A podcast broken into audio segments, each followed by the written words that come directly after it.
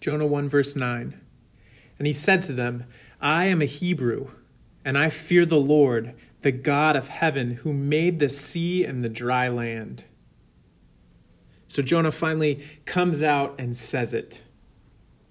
Uh, they've pressed him. He, he has slept during the storm. He's watched them call out to their foreign gods and hear nothing back. He's watched them cast lots that fell to him. He, he still didn't forthrightly give the information. They, they press into him. Would you tell us where you're coming from and who you are and who this God is that's upset with us? And he says, I'm a Hebrew. He identifies himself. I, I am uh, of the people of Israel, and I fear the Lord. So, uh, up until this point, Jonah hasn't shown much honor or reverence or respect of God, um, but he he is saying uh, now, I, I'm a prophet and I worship the God of Israel. And not only is he the God of Israel, he's the God of heaven.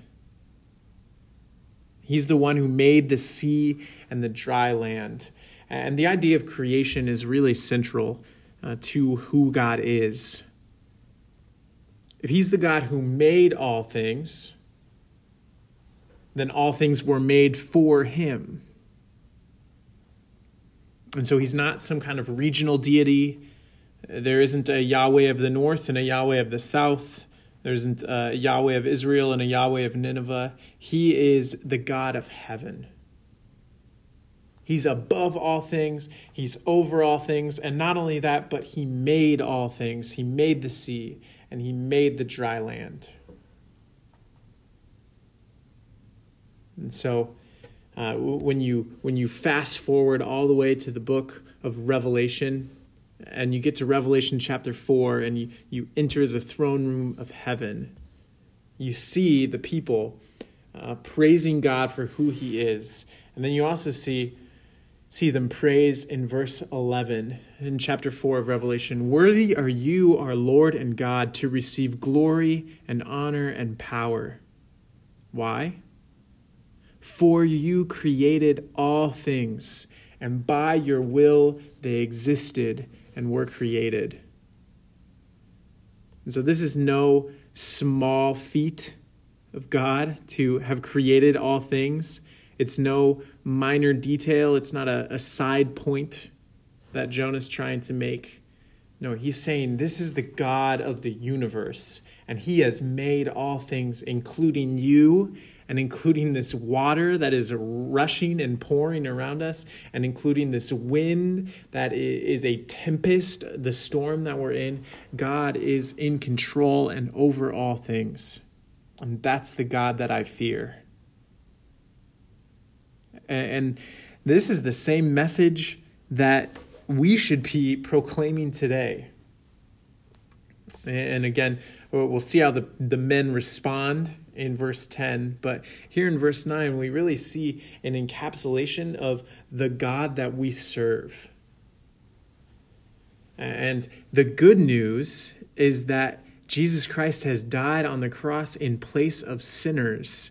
And those that put their faith in him will have eternal life and joy forevermore.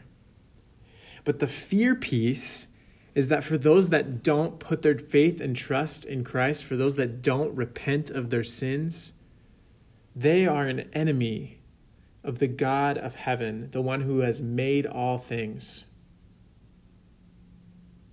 So we, we need to proclaim that whole message.